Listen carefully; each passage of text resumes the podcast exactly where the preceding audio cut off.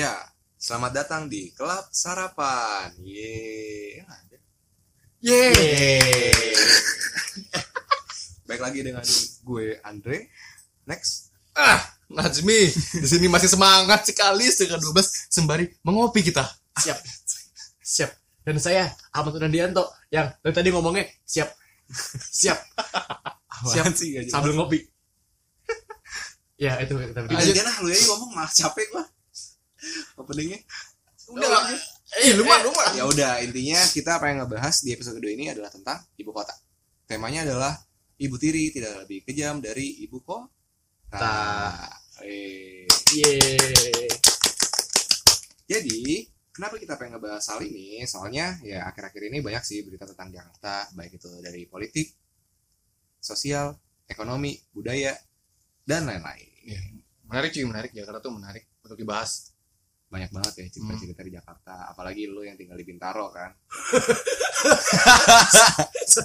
cakep cakep lu tinggal pamulan Tapi kan kita juga kena pengaruh dari Jakarta juga kan. Iya, pergaulan. Sama. Menarik nih Jakarta. Iya, Jakarta tuh kan banyak cerita nih. Dari kita kecil sampai sekarang. Terus tiba-tiba ada isu nih, mau dipindah ibu kota. Geger lah ibu kota ini. Arah, pindahnya ke Kalimantan lagi. Ya gila ora. tengah-tengah hutan Nggak ada yang tahu di situ. Uset, uset. Amazon apa situ ya? Ya kan Kalimantan bagus juga. Bagus. katanya. bagus bener no offense buat orang Kalimantan Tapi Iya. lebih sanap cuy. Hah? Lebih sanap. gue nggak tahu sih kalau panas gue belum pernah ke Kalimantan tapi kalau kayak kalau banyak hutan sih harusnya lebih adem gak sih Iya. kan sini lebih polusi Gue gak tahu sih kalau Kalimantan. Tapi ada tambang-tambang juga bukan sih kalau di Kalimantan? Itu dia. Iya, iya. Tapi iya, hutan sih emang banyak ya, cuman ya tadi apa apa eh, perminyak-perminyakan itu tambang-tambang itu. iya sih tapi dibanding sama Acap Kopaja Guys. Gantinya begitu. Macet sih. Macet. ya pasti lebih seharusnya lebih nggak macet sih kalau dipindah ibu kotanya Iya, tapi kan sekarang ada wacana nih pindah ibu kota. Apalagi pindahnya ke Kalimantan nih yang notabene apa sih eh, daerahnya mungkin kurang kita kenal juga kan, jarang sih di sana. Dan menurut lu pada nih eh lu setuju nggak kalau ibu kota dipindahin ke Jakarta? Eh sorry ke Jakarta, ke Pontianak. Eh sorry, lu setuju nggak ibu kota dipindah dari Jakarta ke tempat yang lain? entah di mana pun itu. Entah di mana pun gue itu. setuju. Asal Nah, dipindah. di Malaysia tiba-tiba. Ibu kota Indonesia Singapura. Kaya lalu Indonesia itu. twist.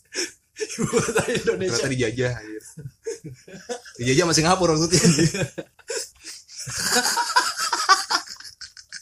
ini gede banget Gua kalau dari gua kurang setuju lah. lu kayaknya anti banget nih Iya, anti gua. sama Kenapa? Singapura jelaskan secara singkat dan padat Kalau pindah doang nggak setuju. Kecuali gua nggak pindah ya. jadi gimana tuh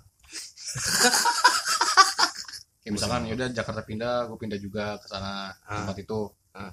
Jakarta nggak bakal pindah bray ibu kotanya yang pindah Iya, ibu kota pindah. Nah, Tapi tempat gua tinggal gitu loh. Nah, pindah ke sana juga Iya. ya kan itu tergantung lu Iya, nggak setuju. Nggak setujunya di guanya. Oh kalau ikut pindah Iya, juga. iya, benar, tapi iya. berarti kalau ibu kota pindah lu nggak pindah ya? Setuju nggak? Setuju lah, Setuju. setuju, setuju. setuju. Jadi kalau misalnya ibu kotanya pindah doang nih lu yang nggak pindah? Setuju? Setuju gak? setuju. Eh. sebenarnya yang penting itu eh, bodoh amat lu mau pindah lu udah amat. Nggak peduli gue sama lu. Maaf maaf peduli gue kalau lu deh. Ya setuju lah pasti. Kenapa nggak harus nggak setuju? Gue nggak punya apa sih? Pendapat. Eh bukan. Gue nggak punya alasan. punya pendapatan.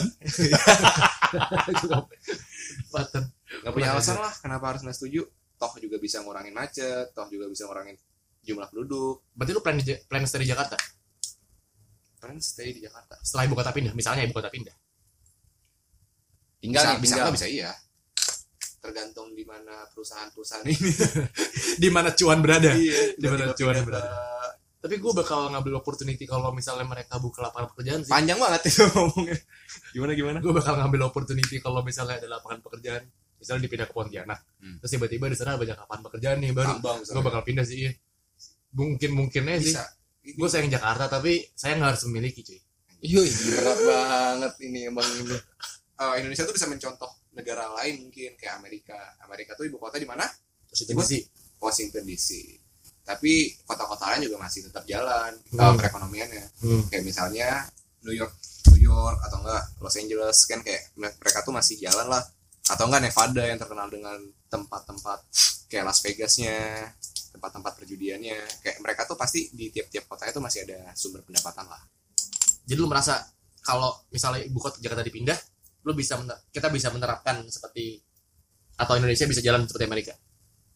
Harapannya sih bisa seperti itu. Tapi mungkin ya secara realitanya nggak bakal sedrastis itu perubahannya. Paling cuma ya Pontianak doang yang kalau emang bisa apa pindah ke Pontianak paling Pontianak doang. Yang, yang maju. Naik, iya maju. Yang maju. Iya. Jadi atau nggak dari daerah sekitarnya sih.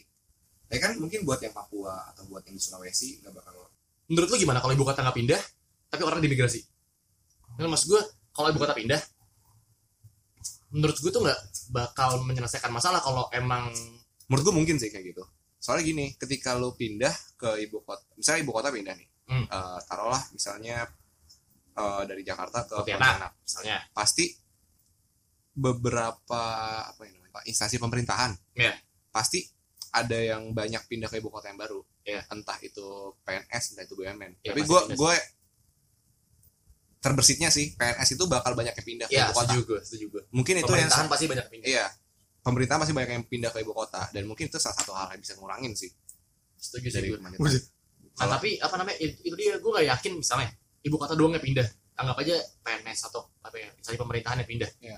Apakah Jakarta bisa diselamatkan dengan kemacetan yang segini parah?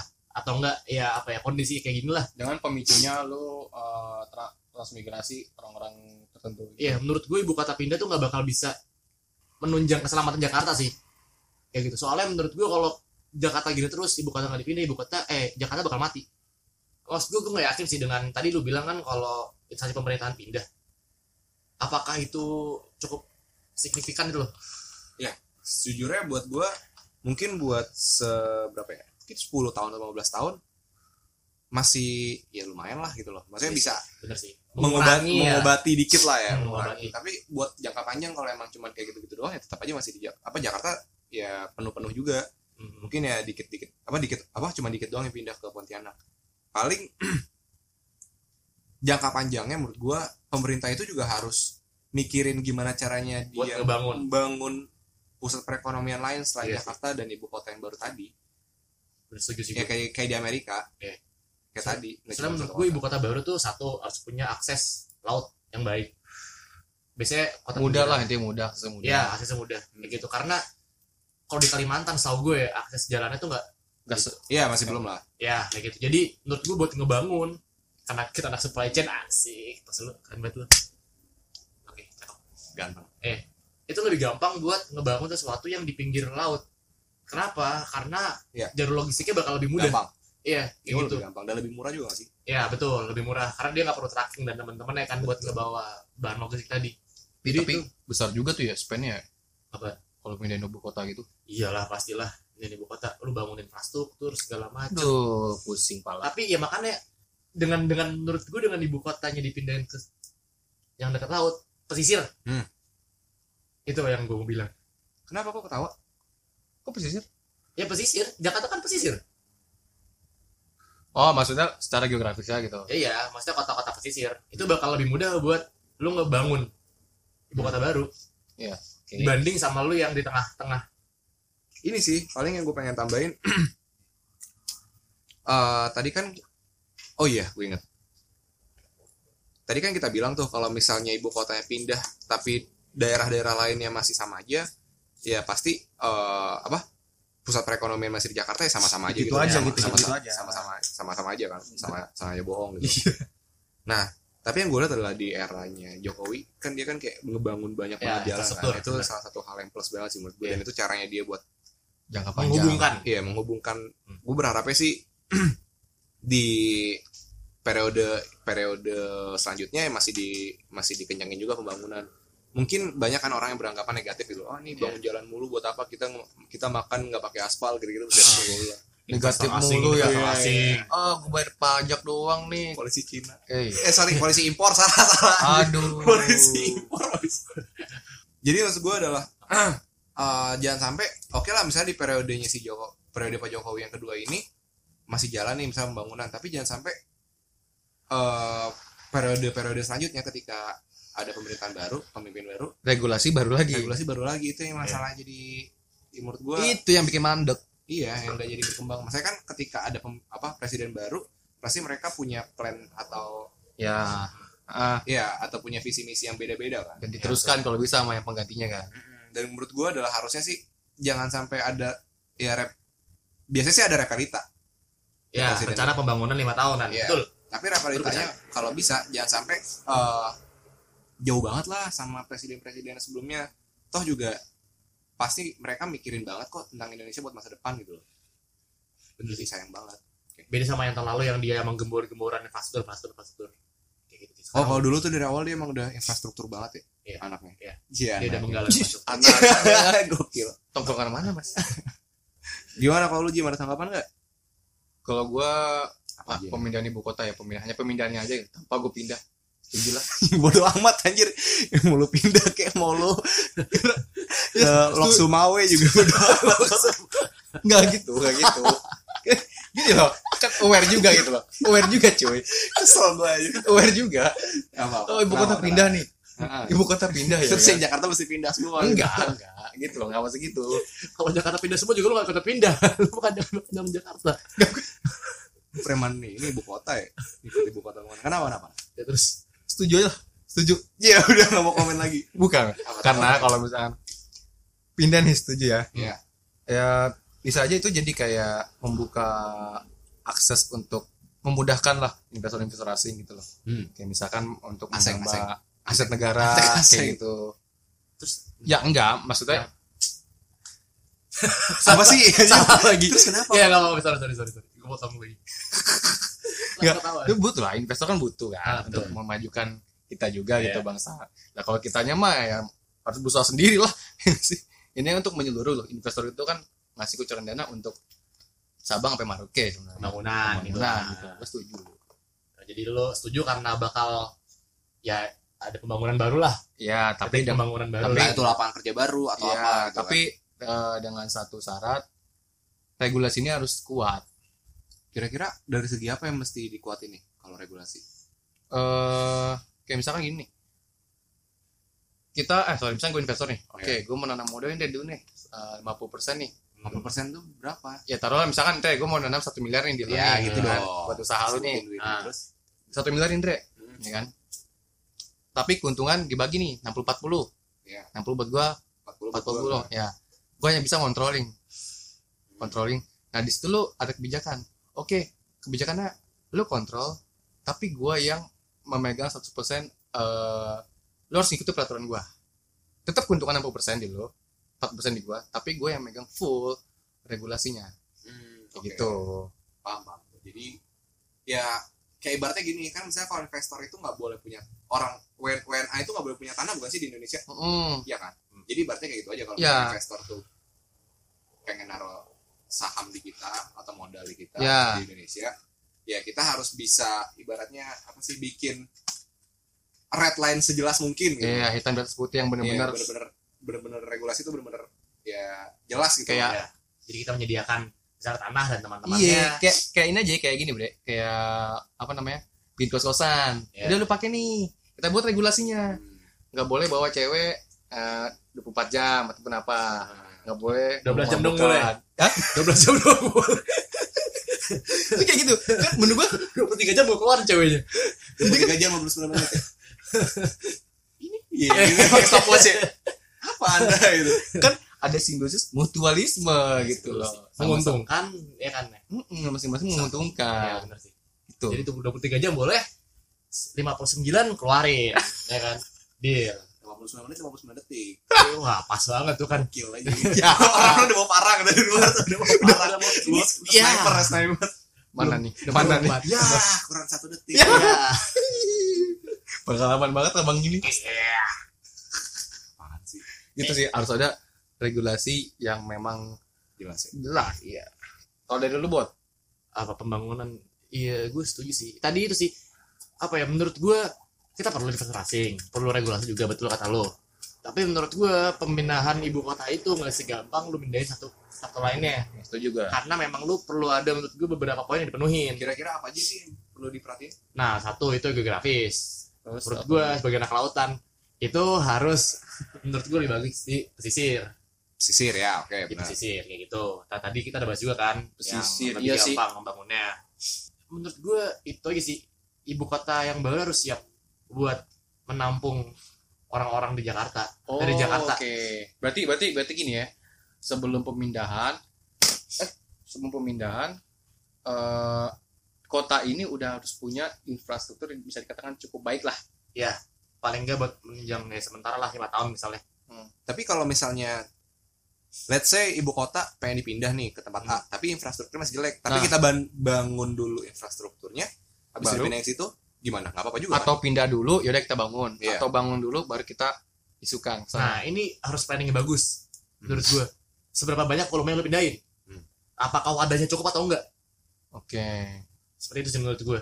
Kayak misalnya tadi kan tadi kita baca kan berita bahwa pindah di ibu kota katanya bakal terjadi di tahun 2024. nah 2024. Uh, berapa tahun lagi? Jadi lima tahun lima tahun lagi. ya? Iya, kan goblok kan 5 tahun lagi. Ya, berarti di akhir Gokil. periode Jokowi Iya. Itu ibu kota pindah. Jokowi pindah ibu kota ya. Harusnya kata presiden ibu kota Ganti presiden. Ganti presiden baik. Mampus lu. ya gitu. Nah itu mas gue itu kasihan juga sih presiden selanjutnya maksudnya kayak iya gue pindah ibu kota ya udah Iya, itu. lu yang ngejabat pentingnya apa yang tadi repelita tadi kayak dilanjutin juga sama presiden-presiden yang selanjutnya gitu loh nggak cuman ya bikin-bikin visi misi baru tapi cuman eh tapi juga mempertimbangkan yang sebelumnya soalnya kan ya lu lihat sendiri kan Jakarta yang pas apa waktu itu pengen bikin monorail itu kan inget banget pas zaman SMP SMA sih Eh, SD tuh. SD. 2006 2007. nah gue yang gue inget tuh zaman Sutioso itu tuh mandek entah gue lupa sih kalau nggak salah gara-gara duitnya kurang Hmm. APBD nah habis itu zamannya Bo, Fauzi Bowo nggak dilanjutin lagi deh bowo lu ngomong gitu tadi aja Iya, lebih gampang Fauzi Bowo banyak Oh. banget empat suku Oke, kata kan. Zamannya Bang ada sebutannya gue lupa. Bang siapa? bang Ali Bang Napi. bukan bukan bukan Gue lupa, ah itulah skip. Tapi nggak dilanjutin tuh, nggak ada wacana-wacana. Terus baru dilanjutin lagi pas zamannya si Jokowi, Jokowi Jokowi Dodo ya Jokowi Dodo sama si Pak Ahok. Pak Ahok lanjutin lagi. Iya sih banyak banget deh kalau masalah infrastruktur mah. Tapi kalau misalnya dari dua opsi itu, lu akan yang mana, buat? Yang mana? Yang bangun dulu, baru Iya, boleh. Lu milih bangun dulu baru pindah? atau Apa pindah, pindah dulu, dulu baru barengan? bangun. oke Iya. kalau ngeliat Paralel. realitanya Hmm. kalau lu bangun dulu baru pindah itu nggak mungkin Bangun Karena dulu baru pindah. sulit sebenarnya mungkin sih kalau dipercepat kayak misalnya waktu Joko Widodo pertama kali menjabat dia kan belum punya jalan tol yang menyambungkan dari Merak sampai ya Surabaya lah Jakarta Surabaya kalau kita ngomong sekarang gitu kan sekarang udah ada tiba-tiba lima tahun Suramadu apalagi. Suramadu kan jembatan Iya, maksudnya ter- termasuk juga kan pembangunan yang dibikin. Tapi- sama- Kalau dari segi dari bukan bukan bukan tuh bukan Jokowi bukan Jokowi Oh bukan ya Suramadu? bukan Jok- Suramadu tuh ada- udah ada waktu SBY, gua masuk kuliah SBY berarti. setahu gue Suramadu tuh daerah Pak SBY berarti. gubernur kalau nggak salah Pak SBY, tapi belum tuntas sepertinya. Oke, terus apa tadi lu pengen ngomong apa? Eh, tapi kalau dari segi waktu kira-kira berapa sih berapa lama? buat Eh, nyiapin proses gitu. itu iya penyiapan itu, preparingnya itu. Oh, Ya, gue kurang tahu sih. Tapi ya, Mungkin anak sipil lebih tahu atau PWK. ya anak PWK saya lebih tahu sih sebenarnya. Ya mungkin bisa dikonfirm anak PWK gitu Ya. Ya enggak. Kalau dari dengan isunya lima tahun itu iya menurut gue mungkin. Mungkin tapi bakal makan. Ya tadi sih. SDM banyak banget. Gitu-gitu. Karena jalan Jakarta Surabaya yang kayak akan dikebut itu kan biar pokoknya Jokowi beres jalan juga beres. Jadi lu lebih setuju bangunnya paralel kan? Iya. Jadi pindah ibu kota terus pembangunannya banyak tuh. Iya, iya. Nah, sekarang gue ada pertanyaan lagi nih. Apa tuh bang? Pertanyaannya gampang sebenarnya. Lu kalau misalnya jadi presiden nih, Wih, atau enggak lu punya punya, punya hak buat mindahin ibu kota? Hmm. Lu bakal pindahin ibu kota Ke mana? ke mana? Enggak, satu Enggak, itu pasti di pinggir laut pesisir itu satu pasti hmm, Kotanya di mana? kotanya nih pinggir laut semua kota. Iya. Gila. Kalimantan gue nggak gue nggak tahu kota Kalimantan dengan spesifikasi gue apa aja ya. Tapi gue pindah ke Kalimantan pinggir laut simpel Kalau itu? Jim. Gua kalau Sumatera, Jawa, Kalimantan, Sulawesi. Lu Kalimantan buat ya? Iya. Hmm, kayaknya gua Sumatera deh. Sumatera. Sumatera. Sumatera itu mana kotanya? Sumateranya lebih ke dekat-dekat ini sih kayak aduh daerah-daerah dekat apa sih itu Apa sih Pekanbaru? Enggak. Eh, sebelumnya oh ini Palembang apa dekat-dekat iya dekat Riau Pekanbaru Lampak Palembang ke situlah kan baru Dumai. Kan baru sih. Ya dekat ya Ya, Pekanbaru sih. Pekanbaru itu strategis sih strategis. Sih sih kayak Sumatera lebih Kalau eh gue gak tau sih kalau pekan eh, kalau gue ya. Ah. kalau gue Papua. Wah anjing jauh banget anjing. Mau digiring lagi gunung kita sama dia. Enggak serius. Ya kenapa dah kenapa simpelnya? Ah. pembangunan di Papua itu paling tertinggal dibandingkan daerah lain. Betul. Oh itu aja. Simpelnya itu mau penjelasan lebih detailnya? Oh jangan lama. Klik link bawah enggak tapi Papua Papua bisa sih. Soalnya gini kenapa gue pengen di Papua? Pertama yang tadi ya kedua gue melihat dari segi sosial dulu sih. Ah. Nggak cuma ekonomi. Ya. kalau segi sosialnya menurut gue Papua itu jauh juga tertinggalnya. Ya Banget. menurut negara lain. Eh negara lain. Apa? Dengan kota lain. Ya. mereka pendidikan masih kurang. Eh, Kesehatan. masih kurang. Apalagi ya transportasi juga masih kurang infrastruktur masih kurang jauh lah jauh banget Ya. dan menurut gua kalau emang lu ibaratnya pengen menyetarakan menyetarakan apa menyetarakan ibu kota eh menye- Kesenjangan sosial. ya menyeta- menyetarakan kesenjangan sosial tadi caranya adalah ya lu obat apa sih lu lu handle dulu masalah yang paling Berat. iya paling berat paling kritikal lu apa dan lagian juga di sempat apa ibaratnya ya, di Papua itu sendiri Ah, sempat ada isu buat mau pecah kan sama Indonesia ya itu menurut gue juga salah satu hal yang Mesti dikonsernin. kepercayaan lah Iya gitu. betul. Lu pengen ya kalau lu pengen tarik cerita ke belakangnya sebenarnya kayak Soeharto zaman Soeharto zamannya Soekarno Soekarno zamannya penjajah. Belanda juga kayak banyak banget iya pokoknya banyak banget lah eh, penindasan-penindasan di Papua yang sampai sekarang tuh masih jadi luka gitu buat jadi warga warga Papua Ah. kenapa lu pengen ngomong tapi Hah? gue gak tahu ya gue lebih setuju sama Jimmy kenapa karena menurut gue itu gak realistis ya kenapa satu Hmm.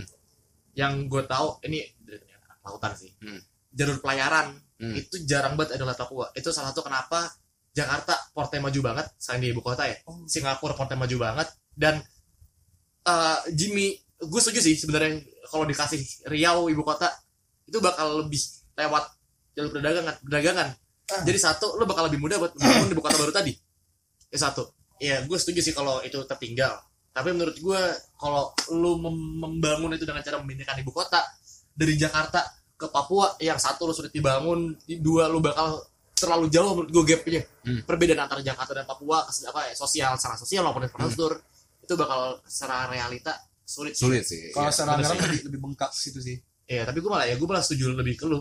Kalau gue jadi presiden sih gue bakal pindahin ke Riau mungkin. jadi kalau misalkan nggak mengacu ke keadaan ekonomi sekarang itu realitanya tiba-tiba kita mau pindah ke Papua gitu kan Hmm. sementara Cina itu akses ke Papua wah atau Amerika tuh lama gitu loh Akses dari mereka berdua gitu. Heeh. dari kayak ekspor impornya segala macam Kayak menurut gua eh, kita terlalu menitik beratkan sama Akses. akses sih. Iya. Coba kayak lu lihat aja, maksudnya nggak nggak cuman hal-hal kayak gitu lah yang perlu dipertimbangkan. Kecuali Betul. kalau emang lu pengen bener-bener niat apa naikin nilai ekonomi dari suatu Ya, daerah. sebuah daerah itu betul. Segi eh, transportasi lautnya mungkin ya lebih baik sih dibandingkan. Iya, Papua dan Papua. dan sekitarnya. Tapi Kalimantan menurut gue paling oke sih. Nggak tahu kenapa. Mungkin karena masih kosong kali. ya. Mungkin masih kosong dan nggak tahu mau diapain. tapi kalau dari ini dari isu sosialnya gimana lingkungan sosialnya Nggak tahu sih Kalimantan fine fine aja sih. Iya Cuma- lebih lebih netral sih menurut gua. Iya. Nggak yang lebih damai lah Iya, kayaknya nggak ada yang ribut ya. lebih chill gitu loh. Yang Dayak itu? yang Itu- pembantaian? itu itu ya udah lama banget itu mah Iya, itu tetap aja itu ngeri cuy. ya makanya Nah, kan gue takutnya nggak siap aja gitu loh. Nah itu gue bilang tadi gapnya itu loh, apalagi di Papua. waduh Lu bayangin aja, Apa namanya? Papua keras gue banget aja nggak yakin tuh loh di Riau itu siap, di apa ya itu siap. Papua juga siap Kalimantan juga siap gitu kan Hmm, gue nggak tau, gue setuju pemerintah tuh kayak ah ya Papua berdiri sendiri tuh. Aneh gak sih? iyalah Ya gue juga sebenarnya nggak setuju gue itu gimana ya? Menurut gue ya, sejujurnya Ah. Indonesia ini ke- kegedean banget sih. Ya, gue Ini dari dari lubuk hati yang gue terdalam ya. Gue gue cinta Indonesia tapi Indonesia ini kegedean banget. ya gimana anjir Ya maksud gue gini, gimana? ya, Ketika lu punya lahan yang gede banget tapi lu nggak bisa ngelolanya dan cuman beberapa bagian dong yang bisa dapetin hasilnya itu bak- pasti bakal menimbulkan kecemburuan. Suka atau nggak suka. Ya lu di Oh. Indonesia lu tau lah daerah mana yang paling banyak pembangunannya kan dibandingkan pembangunan di daerah lain. Tapi ya zaman sekarang apa di pemerintahan sekarang emang udah lebih baik sih. Tapi kalau emang ternyata ya ini kalau dari gue ya nggak tahu sih kalian setuju atau enggak kalau Papua pun merdeka menurut gue mereka ya ya ya mereka dia deserve deserve it iya, gitu. mereka deserve dia deserve every every every inches single iya of, their land of anjir. that shit gitu. Iya karena ya, ah gue gue agak kasihan sih pas zaman zamannya Soekarno zaman zamannya Soeharto apalagi.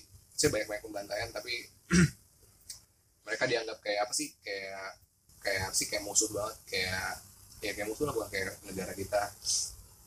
Dan mereka juga nggak dapetin hasil yang banyak gitu dapat dari Freeport juga nggak ada.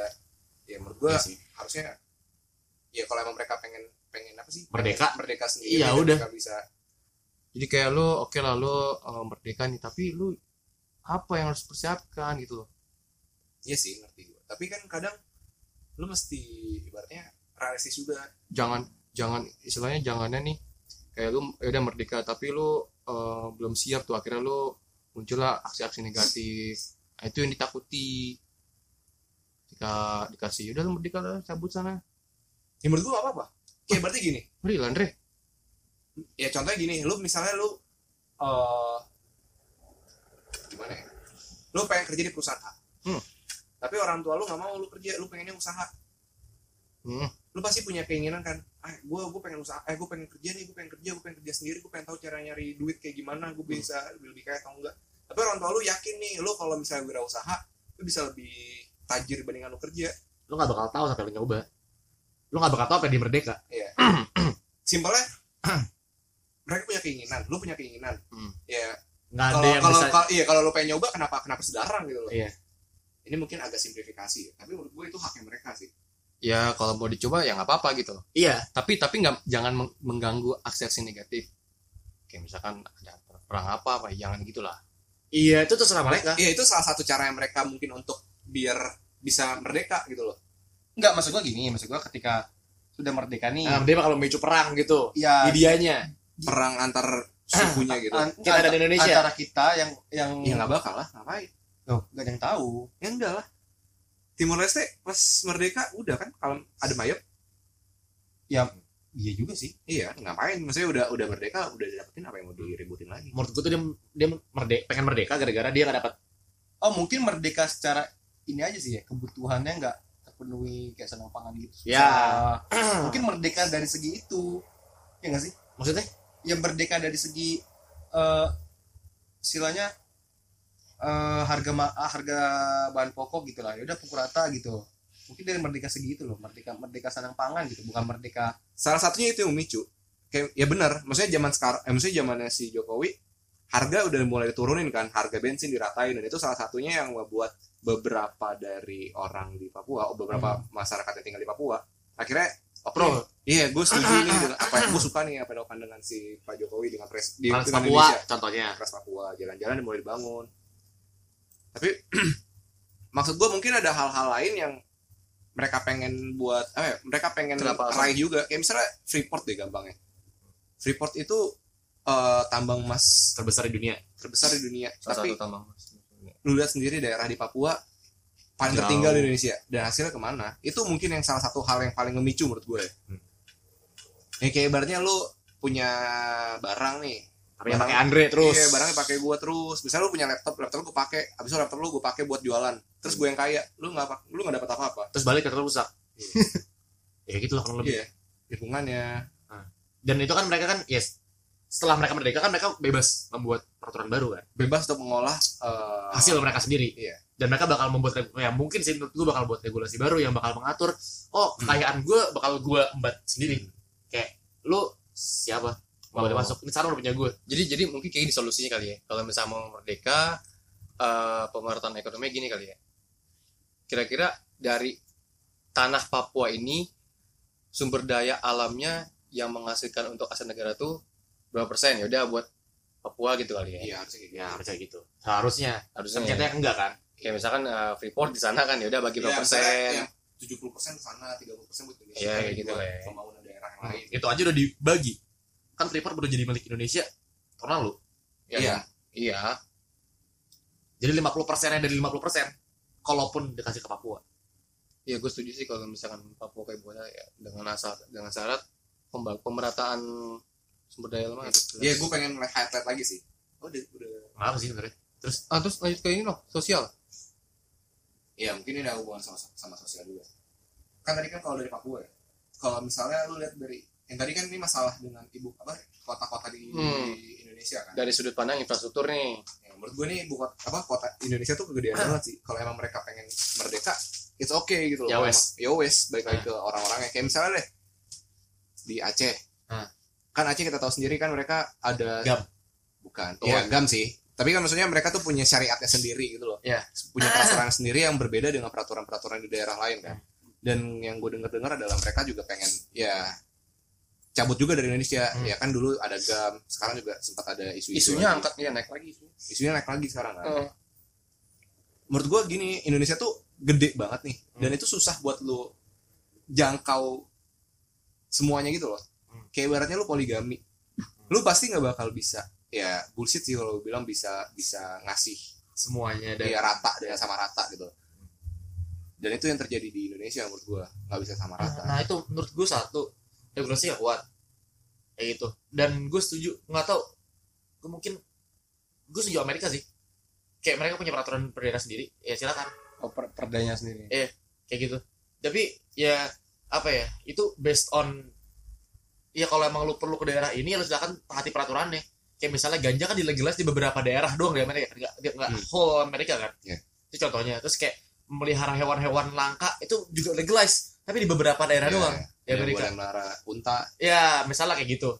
serius Melihara Jimmy. uh berat berat ini emang nih orang anjing terus terus terus nah terus terus intinya intinya intinya intinya. Intinya adalah kalau kayak gitu lu bisa menerapkan mempersatukan Indonesia, Oh, tapi oke, dengan cara- yang berbeda-beda.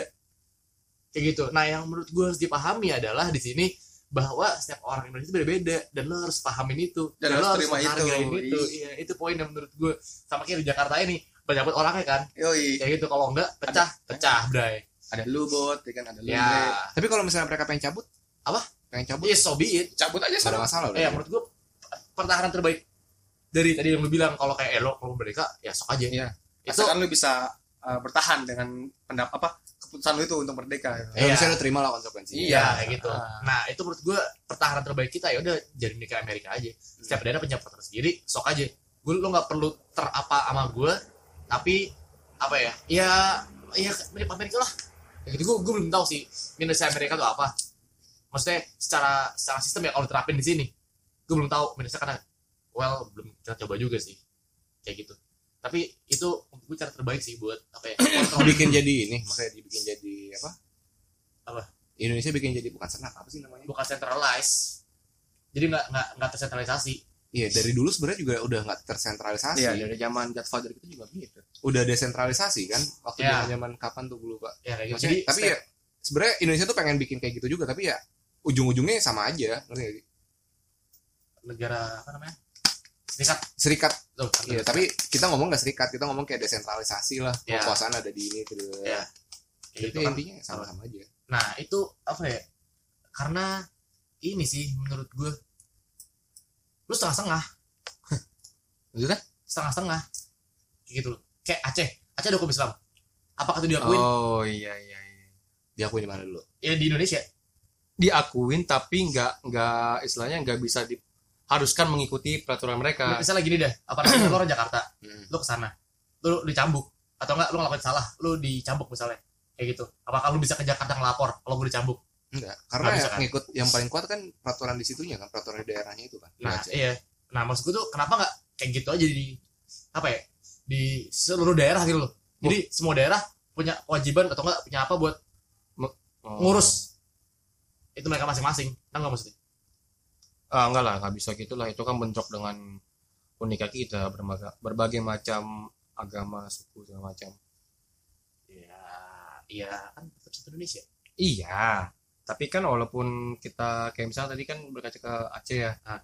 Eh, dari Aceh Sumatera eh sorry Aceh Kalimantan Sulawesi kalau mau mengambil kebijakan-kebijakan dari Aceh sendiri eh, sedikit ya beberapa persen lah paling yang bisa diimplementasi Bi- ya kayak misalkan dicambuk tuh Ah. ya emang bisa diimplement di Kalimantan Nah, Sulawesi enggak makanya kan tiap daerah punya itu buat itu masing-masing. Poinnya itu kan. Ya Iya. kalau lu dicambuk di Aceh ya nggak apa-apa. Ah, oke. Tapi kalau di Kalimantan lu dicambuk, baru boleh lu minta izin. kita harus mengacu ke mana Nah, nih itu. harus mengacu ke mana Iya, peraturan daerah. Silakan pemimpin daerahnya buat peraturan daerah. Berarti buat apa UUD anjir? Apa? UUD buat apa? Nah, itu buat peraturan dasar. Makanya ini kan berubah banget semuanya kan. Apa- Kalau itu makanya gue nggak tahu juga kelemahannya apa. Wah.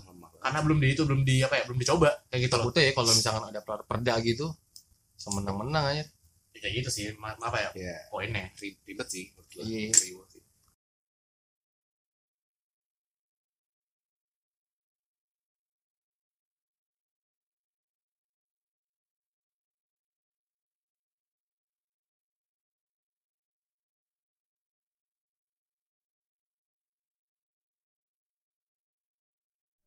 Akhirnya kelar juga episode 2 kali ini. Jadi kesimpulannya apakah ibu kota pindah kalian harus pindah juga? Kalau kita sih ngikut cuan. Cuan ya. cuan tetap terus pemindahan ibu kota ini nggak semudah itu ternyata bre. Ada beberapa faktor yaitu ada geografis infrastruktur sosial. Dan ketiga faktor ini bisa berdampak ke ekonomi kita. Terus kalau misalkan ibu kota pindah nih jadi pindah nih ya kira-kira lau pilih mana nih Yang penting jangan Singapura, Bray. boleh boleh boleh. Oh itulah. Ditunggu episode 3 dan terima kasih untuk kawan kita salah satu kawan kita yang membantu kita untuk desain logo podcast Club Sarapan Raka Desain Grafis namanya. Silakan kalau ada yang mau jasa logo bisa ke Raka Desain Grafis. Boleh boleh boleh. Dia orangnya sangat profesional. Dan gondrong. gondrong. Wassalamualaikum warahmatullahi wabarakatuh episode 2 pamit